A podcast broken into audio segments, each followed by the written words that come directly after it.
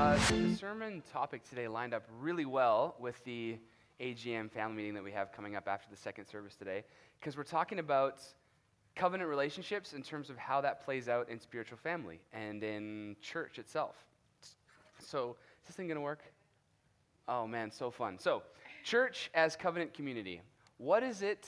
How does this whole concept of covenant relationships that we've been talking about for the last two weeks play out in the way that we relate to each other here in this weird thing that we do called church, that sometimes we don't stop and think about and go, what kind of responsibilities do we have to each other? What does the fact that we're all Christians mean for our relationships? What can I, what can I expect from people that I go to church with? What does this concept of spiritual family even really mean?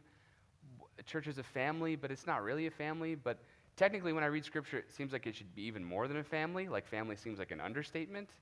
So I don't know about you, but if maybe you've, have you ever stopped and thought about what, how, like how close church family is supposed to be? Maybe close is a weird word. I don't know. Maybe it's maybe we need a deeper word than close.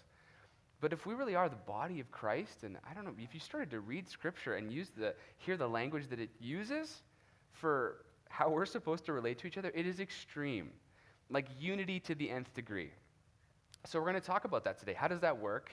And uh, how do we not all just become like the same, and we all just turn into the, a club that all wears the same teacher, t-shirts and has secret handshakes? It's it's deeper than that. It's like there's something really spiritual, theologically going on that actually binds us together. So we're going to talk about that today. Um, we're going to be reading in Colossians three, but before we do, I want to just remind us of the core principle that we're working with from two weeks ago. So if you were here two weeks ago, you would have got a deep dive on this.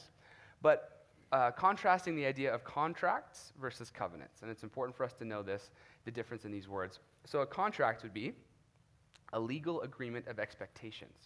So you guys have all probably had contracts in your life where it's like, I'm going to do this, and then you're going to do that, and we're all going to be okay because we're all going to follow the contract. And there's not a lot of mystery in it. There's not a lot of risk, actually. It's, it's probably accurately a thing designed to mitigate risk. You're trying to get rid of risk by establishing contracts. And uh, a covenant, uh, in, in stark contrast, would be very much the opposite. It's a pledge of love. It's not based on what you can get. It's a it's a pledge of other-centeredness. And if you look at the, the definition here of the covenant, based on a based on unilateral sacrifice, all that means is I'm going to love you in a self-sacrificial way without asking for your permission. It's like, I'm I'm going to sacrifice for you. I'm going to do the hard thing. I'm going to prioritize you and love you unilaterally. I don't need your agreement to do that, in a sense. I'm just going to do that for you. And whatever comes back is, you know, will be a free gift. In stark contrast to the contract idea, where it's actually based on selfishness and mistrust. So if you go around with all your relationships establishing contracts, um, that has an undergirding of mistrust at its core, where it's, I don't really know if I can trust you with, sometimes I use this analogy when I preach of like lobbing a softball and hoping you're, the other person's going to catch it. That's a vulnerable moment. And so instead of lobbing a softball, hoping that we can play catch, you you have a ten-minute conversation about what's going to happen if I let go of this ball, you know? And you better not let me down if I let go of this thing. But a catch is, would be bizarre if you were making sure they caught it every time. Like, you know they are. It's this, it becomes a game, a catch, and you're connecting. So we have to move out of contracts ways of thinking to covenant ways of thinking. So of course, if you heard the sermon two weeks ago, I didn't, I really advise you to go listen to it if you, if you, if you missed that one. It's uh, Jesus is the perfect example of the, a unilateral sacrifice that we're all benefiting from today. It's a, uh, of his own, own volition, and he switched the whole system from contracts to covenant. I'm going to love you. And that's where we're going to start from. So the question that we want to answer today is, how does God's covenant with us that we respond to, how does that shape our how does that shape our relationships with each other? Okay, great. Like, I'm full agreement. I am walking in co- covenant with God. So now what does that mean for, for, for, for you and I? So I'm going to make this statement here. It says this. The church is what humanity looks like when it's in relationship with God. The church is what humanity automatically looks like when walking in covenant with God. So how does that work? Well, we're going to spend time unpacking that today. Um, growing up, I I grew up in a in a in a like as a kid in a, in a big church until I was twelve, but then um, uh, my parents planted this church when I was twelve, so I kind of had this front row seat on church planting as a early teenager, and lots of highs, lots of lows. It was it was a crazy journey, but for sure the lowest parts, the, for sure the lowest parts. are having people come and go. And people come and go for all sorts of reasons. So please don't hear me say today that going is always bad. There's way more nuance in this. But as a, like a, as a, especially maybe even as a teenager, I don't know. I, when people would come to our church, maybe this was my immaturity. I'd like to think it was my childlike faith, but maybe it was my immaturity that I just assumed we were gonna be friends forever. Like if you showed up and you came to anything, I had this thing in my heart going on that's like, I will know you forever, and we're going to raise our kids together one day, and, and it's just like, I, I don't know why. My heart just joined people immediately. And I, I look back at all the names and faces, like, over the last twenty years, our church is twenty years old, there's probably two thousand people that have come through it in twenty years. I don't know, maybe that's an overestimate. It's, it's up there, though. It's thousands. There's a lot of faces. And I think, without fail, for sure, if I had a chance to have a conversation with you or sat next to you at something or maybe even less, there was this thing in my heart that still actually exists that I've worked hard to keep alive that uh, I just assume we're going to be family. And if I if I would go crazy if I, uh, if I thought anything less. Now, are there brilliant reasons to come and go from churches? Of course, we send people all the time. Like, God takes people other places. I'm not saying it's always bad. But I have been looking inside my heart being like, man, that was painful to just always want forever, you know, with people. And that's just not reality, and that's fine. But what, what was it in, the, in my heart that actually still exists? There's something good about that. That uh, I'm not trying to brag, but I think there's something good about that in my heart that's the most painful thing and also the source of probably the most fruit in my life, is that I just assume we're going to be friends. And um, I wrestled through this a lot, and I still do, that church relationships, this is a blanket statement, but church relationships are a lot more disposable in our culture than I'd like. I'll say a controversial thing. They... Man, there's so much tension in what I'm saying. But they seem to matter less than they should. I'll say that. You can do whatever you want with that. But they seem to matter less than they should when I read Scripture. and uh, and this idea of disposability is really hard for me. And um, if you show up for ten seconds, why does my heart feel instantly joined to yours? It's for sure not about hoping that everybody stays together and we create a club that grows in numbers so that we gain momentum and feel good about ourselves. It, it, it's, it's not that at all. For, at least for me, it's not that at all. There's something going on in my heart that I think is pretty spiritual and theological that I'd like to unpack today. So, um, let's read some Scripture. That's just my story. I, please don't hear what I'm not saying in terms of how church works and people leaving and coming and going. I'm making a comment on how my heart feels as soon as there's a taste of being in covenant community with someone. Something happens in my heart. So what is that? Colossians three twelve says this. Uh, yeah, Colossians three, starting at verse twelve, says, "Therefore, as God's chosen people, holy and dearly loved, clothe yourselves with compassion, kindness, humility, gentleness, and patience. Bear with each other and forgive one another if any of you has a grievance against someone. Forgive as the Lord forgave you. And over all these virtues put on love, which binds them all together in perfect unity." Wow. Continuing, "Let the peace of Christ rule in your hearts, since as members of one body you were called to peace. And be thankful. Let the message of Christ dwell among you richly as you teach and admonish one another with all wisdom through psalms, hymns, and songs of the Spirit, singing to God with gratitude in your hearts. And whatever you do, whether in word or deed, Do it all in the name of the Lord Jesus, giving thanks to God the Father through him. Lord, thank you for your word, and um, thank you for this beautiful description of what it's like to be in you and with each other through you. Lord, there's just so much in here, and there's there's so much beauty, and I, I find my heart just craving what it's describing. And so would you teach us how to do that by your Spirit today? Let it not be about effort or knowledge or intellectualism, but would your Spirit do a work in our hearts towards these beautiful words and realities. In Jesus' name, amen. So I have kind of a three-step process. It's not really three steps, but it kind of made more sense to make it three steps because there's kind of a progression to it.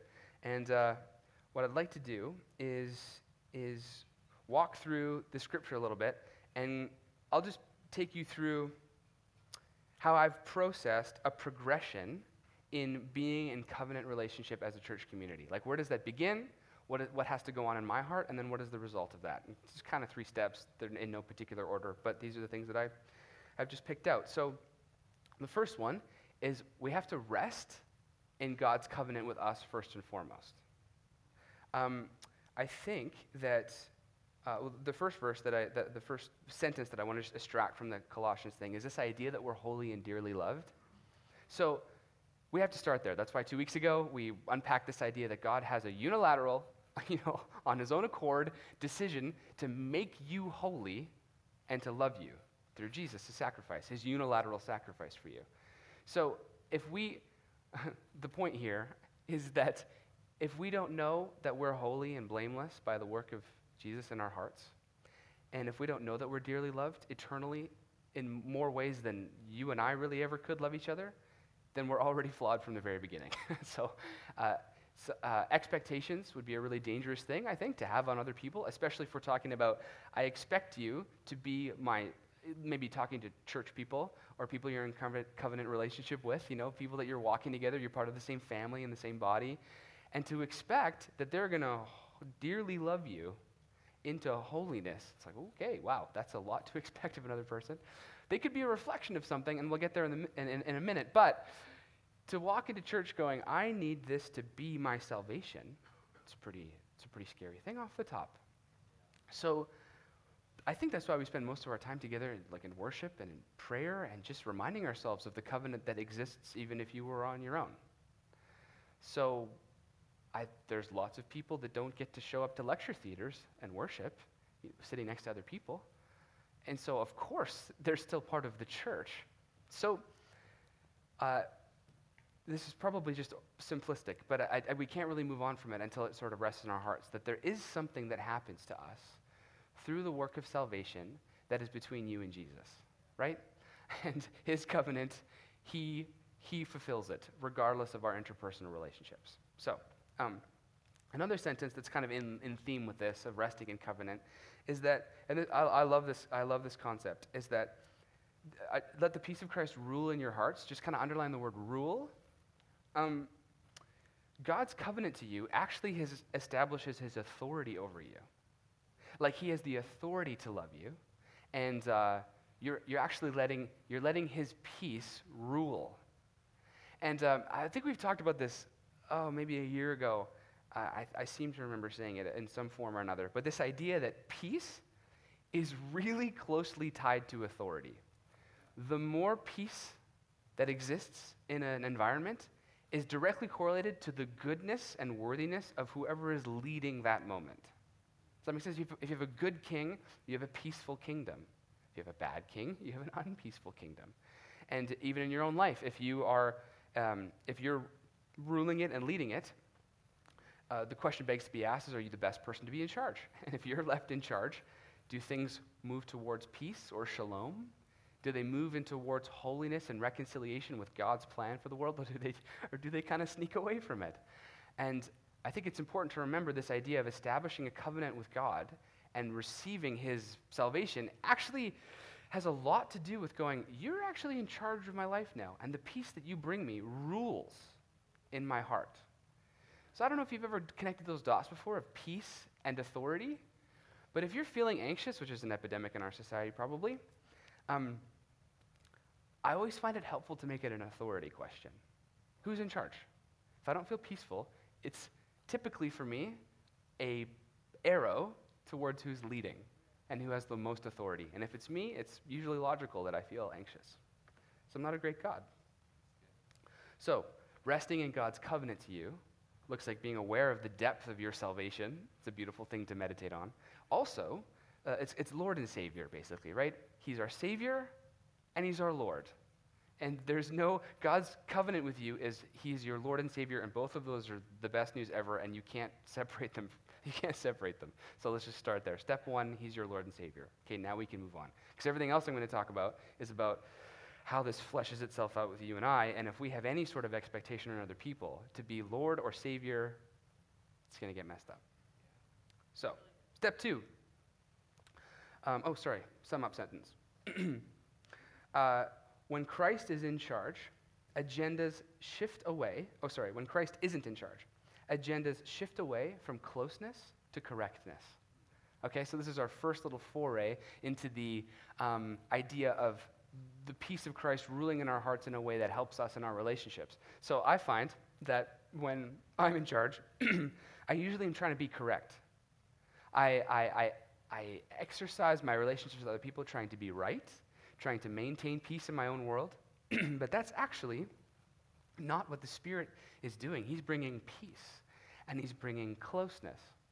Now, I don't know about you, but um, as you think about God being in charge of your life, and you put yourself in an awkward conversation or an awkward moment with the people around you, what does that peace have to do with that moment? What does the rulership of Christ have to do with that moment? I don't know about you, but have you been in a conversation before where you're trying to be close with the person across the table and they are trying to be correct? Am I losing you? I don't think so. Uh, hopefully not.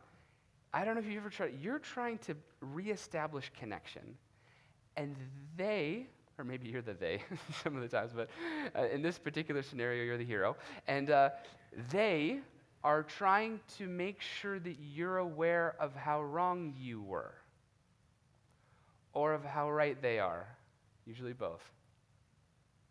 And it's a frustrating conversation. And halfway through, you feel confused because you feel like you have different goals, and you do. So, you know, I... if we're talking about pulling together a church in unity and like the, all the Colossian stuff, pretty sure the bullseye of conversation should probably be closeness and hearing each other, not making sure the contracts are all in line and making sure the T's are crossed and the I's are dotted and everyone making sure that you're correct and you see how you were wrong and we're going to amend that, subsection B, paragraph two. Maybe you've had those conversations. It's like, I'm trying to honor something deeper right now. And I think, I, I, I think that's because the peace of Christ is ruling in our hearts, and our primary objective when that's true is he just brings reconciliation. He's more interested in relationship and closeness than honoring some kind of agreement. It's like, no, the goal is to be close again. So maybe you've had those kind of conversations. Maybe that helps you frame why he needs to be in charge. Because when I am, I just try to be right. And I try to make sure the contracts were all lining up. And I become less and less interested in being close to you and more interested in seeming a certain way. So, resting in God's covenant. Step two. Uh, put on your new self. So I want to highlight, we're going to go back a little bit in Colossians and just read a little bit from um, what was right before the big chunk that we read. And it says this. Colossians three, verse nine. Do not lie to each other, since you have taken off your old self with its practices and have put on new self, which is being, I love this sentence, which is being renewed in knowledge in the image of its creator. Okay, I know that's it's a mouthful. I'm going to read it again.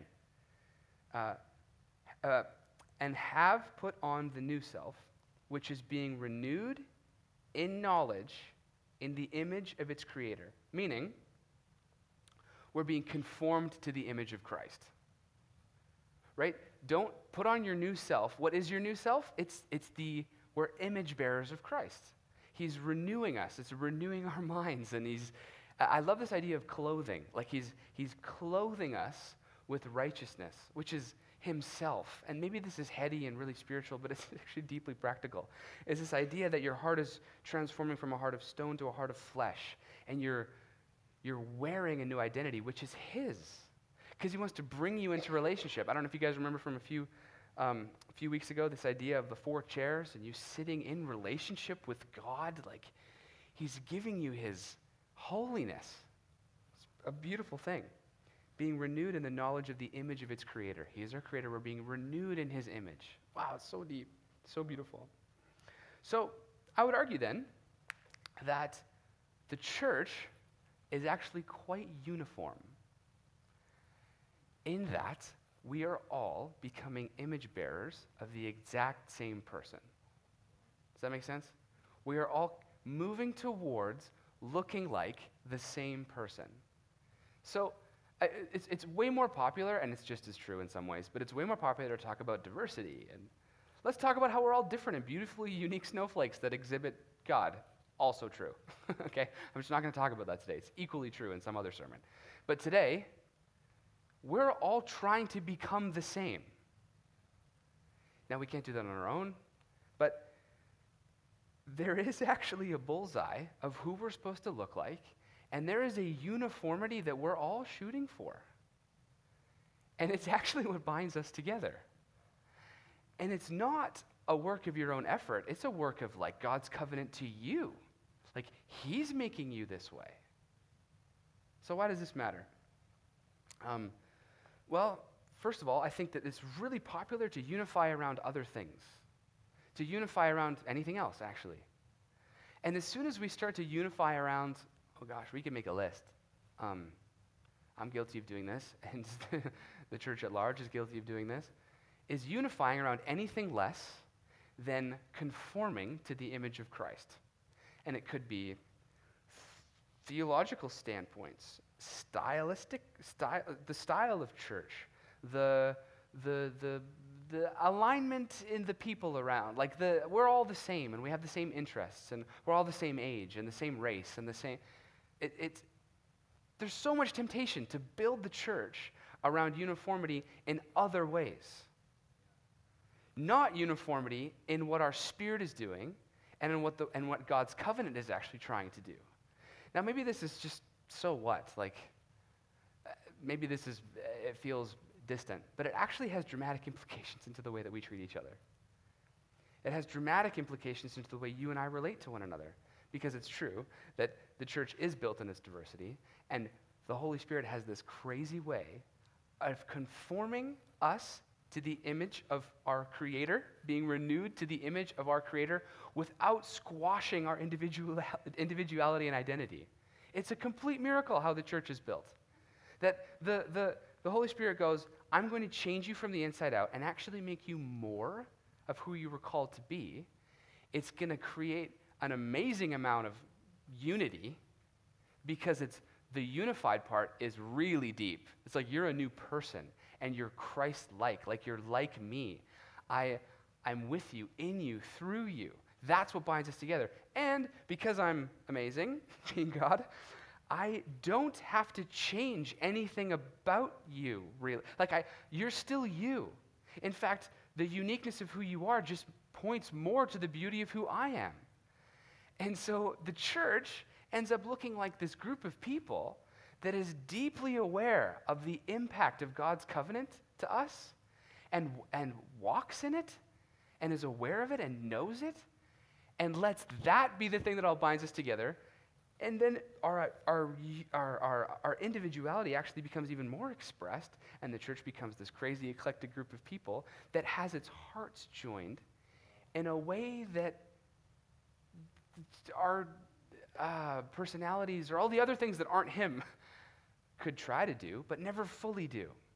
So I'd like to think that the, the, the you know, twelve-year-old Jonathan, I'd like to think, the twelve-year-old Jonathan is wanting to be joined to people because this, you just, because the Spirit of God is uniting you. And there's, you see Christ in the other person, and it's like, we're brothers and sisters, like we're brother and sister. Of course we are. Why wouldn't we be? So, That's the, uh, uh, well, I'll read one more verse. This is just going back to what we read earlier. And over all these virtues, put on love, which binds them all together in perfect unity. So, the idea here is that when we're conformed to the image of Christ, what we get is his heart and his motivation, which is always love. And this is the unifying factor. You and I are the church to the degree that we are like Jesus, in that his motivation is always for the other and always loving and always interested in unilateral sacrifice for the other. Now, if that was true about all of us, I have a feeling unity wouldn't be that big of an issue. Like, if our motivation was always love, what could possibly drive us apart? What could possibly alienate us? What could possibly cause division? And so this is interesting, because I usually think that not feeling connected is about, is about you and I not getting along. D- don't you do this? Like, if you don't feel connected somewhere, or you don't feel close to someone, or you feel like on the, you're on the outside, I instantly just blame the horizontal connections.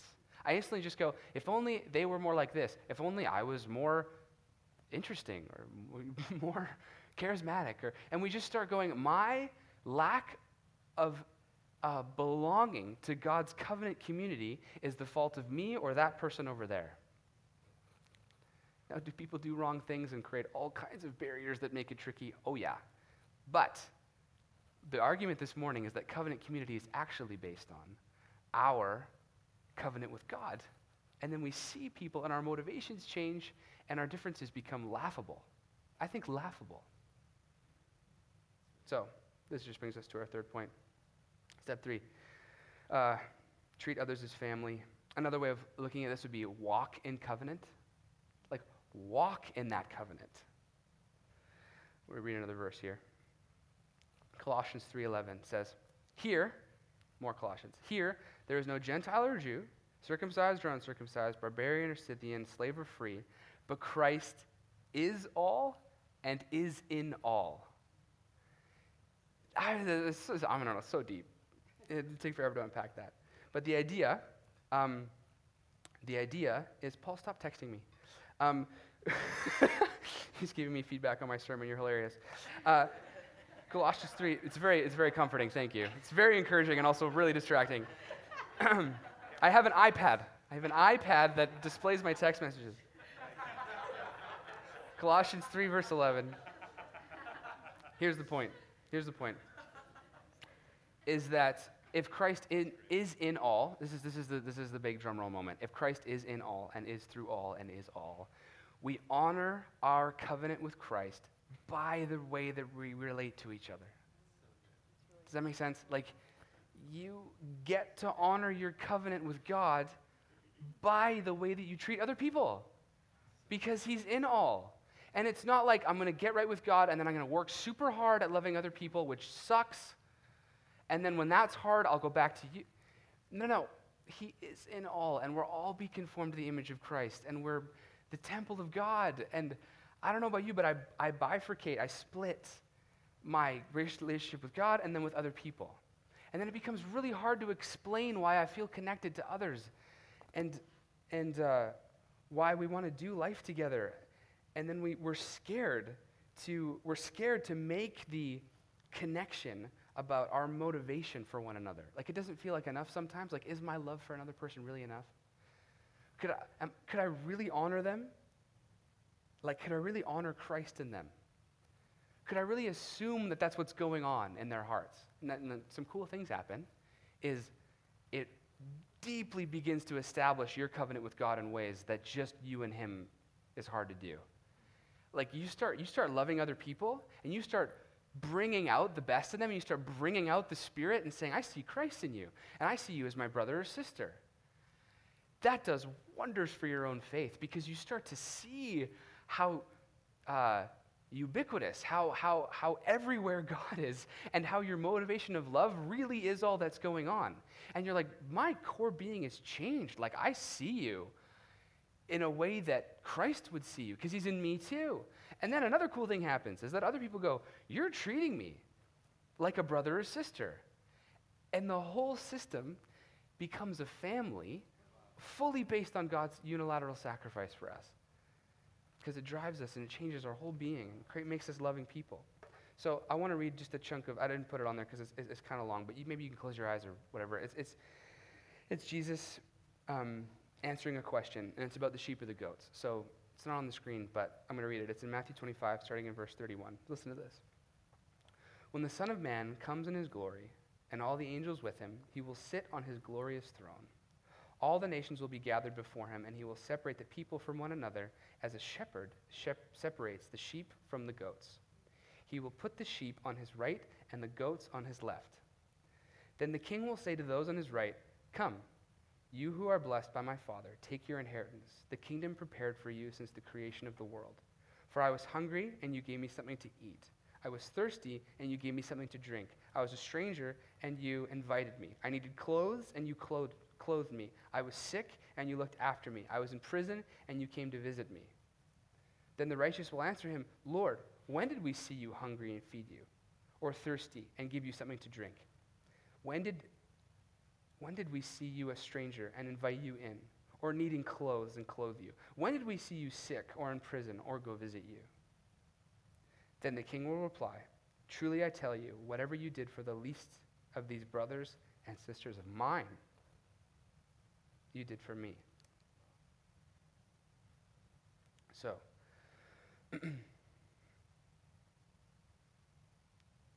I just, I think that the way you and I are treated by God is unbelievable. Yeah. And if this morning you need to take a pause and rest in God's covenant to you, then do that. That's step one, right? And, uh, "You are these brothers and sisters of mine," says Jesus. Like, that's you. And then he says, "Would you like to join the family? And whatever you did for the least of these, whatever you did for the most difficult, whatever you did for the most different, whatever you did for the most alienated, the most sick, the most disenfranchised, the most outside, you did for me." And all of a sudden, this whole contrast between, you know, we love God, and then one another, and then the world, right? There's actually not a progression to that. It's all jumbled up. Because the, the renewing of your spirit isn't some program. It is like a miracle. It's a stone to flesh, new being, family of God. And if salvation is anything less than that, I'm not really interested. I'm just not. I'm not interested in a program that makes me a better person. I am I am interested in having a better king and a new heart, and my motivations change, and I'm interested in a miracle. I'm interested in a miracle, and a church is a miracle. If you've been part of it for long enough, you will know how miraculous it is if you spend a little bit of time in it. So, my encouragement to you this morning is... Our, we're, I mean, we're gonna talk. We're gonna have a family meeting in a couple hours, and uh, maybe I'll say this there. But our church's hope, vision, and future is one hundred percent incumbent on your desire to love Jesus. Yeah. It just is. There's nothing else going on. There's no wizard behind the curtain of like step eight is, aha. Like, there isn't more steps. And we will be the church to the degree that Jesus captures our hearts, transforms us from the inside out, and draws us into relationship, because it's what he's always doing. And if we stand up here and talk about authority, it's because we're trying to bring the peace of Christ. If we stand up here and talk about love and acceptance, it's because we're trying to see Jesus be the unifying factor in all of it. It's just all that's ever going on. If we talk about reaching out, it's because we're trying to help you love Jesus. It's just the only thing happening. And uh, and then we, this crazy thing grows, and it grows in the right way, and it becomes a family, not an organization. So, just reminding you of one last verse from what we already read. It's the end of Colossians, the Colossians verse we read. It said, and whatever you do, um, and whatever you do, whether in word or in deed, do it all in the name of the Lord Jesus, giving thanks to God the Father through him. You just do it all in the name of the Lord Jesus, which is a crazy thing to do something in the name of. Do you do every? Do you do everything? Do you conduct your interpersonal relationships in the name of the Lord Jesus? Sounds a very old-fashioned way of speaking, but if you stop and think about that for a second, that's a wild thing to do something in the name of. And you see how the motivation drastically changes. And I think, I think that you'll find your hearts begin to join, and it'll be the least of your problems. Yeah. Because these messy people around you will be the biggest gift to you. They are to me, no offense. They are to me. I'll invite the worship team up. Father, uh, thank you for this. Thank you for the, thank you that the, the logical conclusion of us following you and loving you is community and connection and whatever the opposite of loneliness is. Uh, thank you that the direct output of our hearts changing, the direct implication immediately is being drawn into your kingdom, into your family, into having brothers and sisters. And Father, I know that there's so many people in this room, including myself, that have experienced the loss of uh, of, of transience and relationships coming and going and severed connections and confusion and wondering what's going on. God, I pray right now that you would give us gratitude for all the times that we've been taken advantage of and not heard. And our and our and our and our desires to be connected have gone unwarranted. But Father, I pray that you would remind us now that you're willing to do that for us every single day. You're willing to be rejected by us every single day and ignored by us every day. And you are so desperate to be in relationship with us that that's just, a, that's just part of it. So Father, I pray that you would give us a desire for, for love and for connection, and you give us your heart.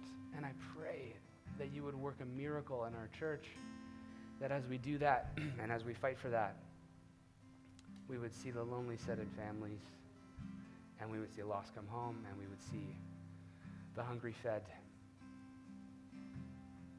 Thank you for the beauty of your gospel and all that it does and how little work it is on our part.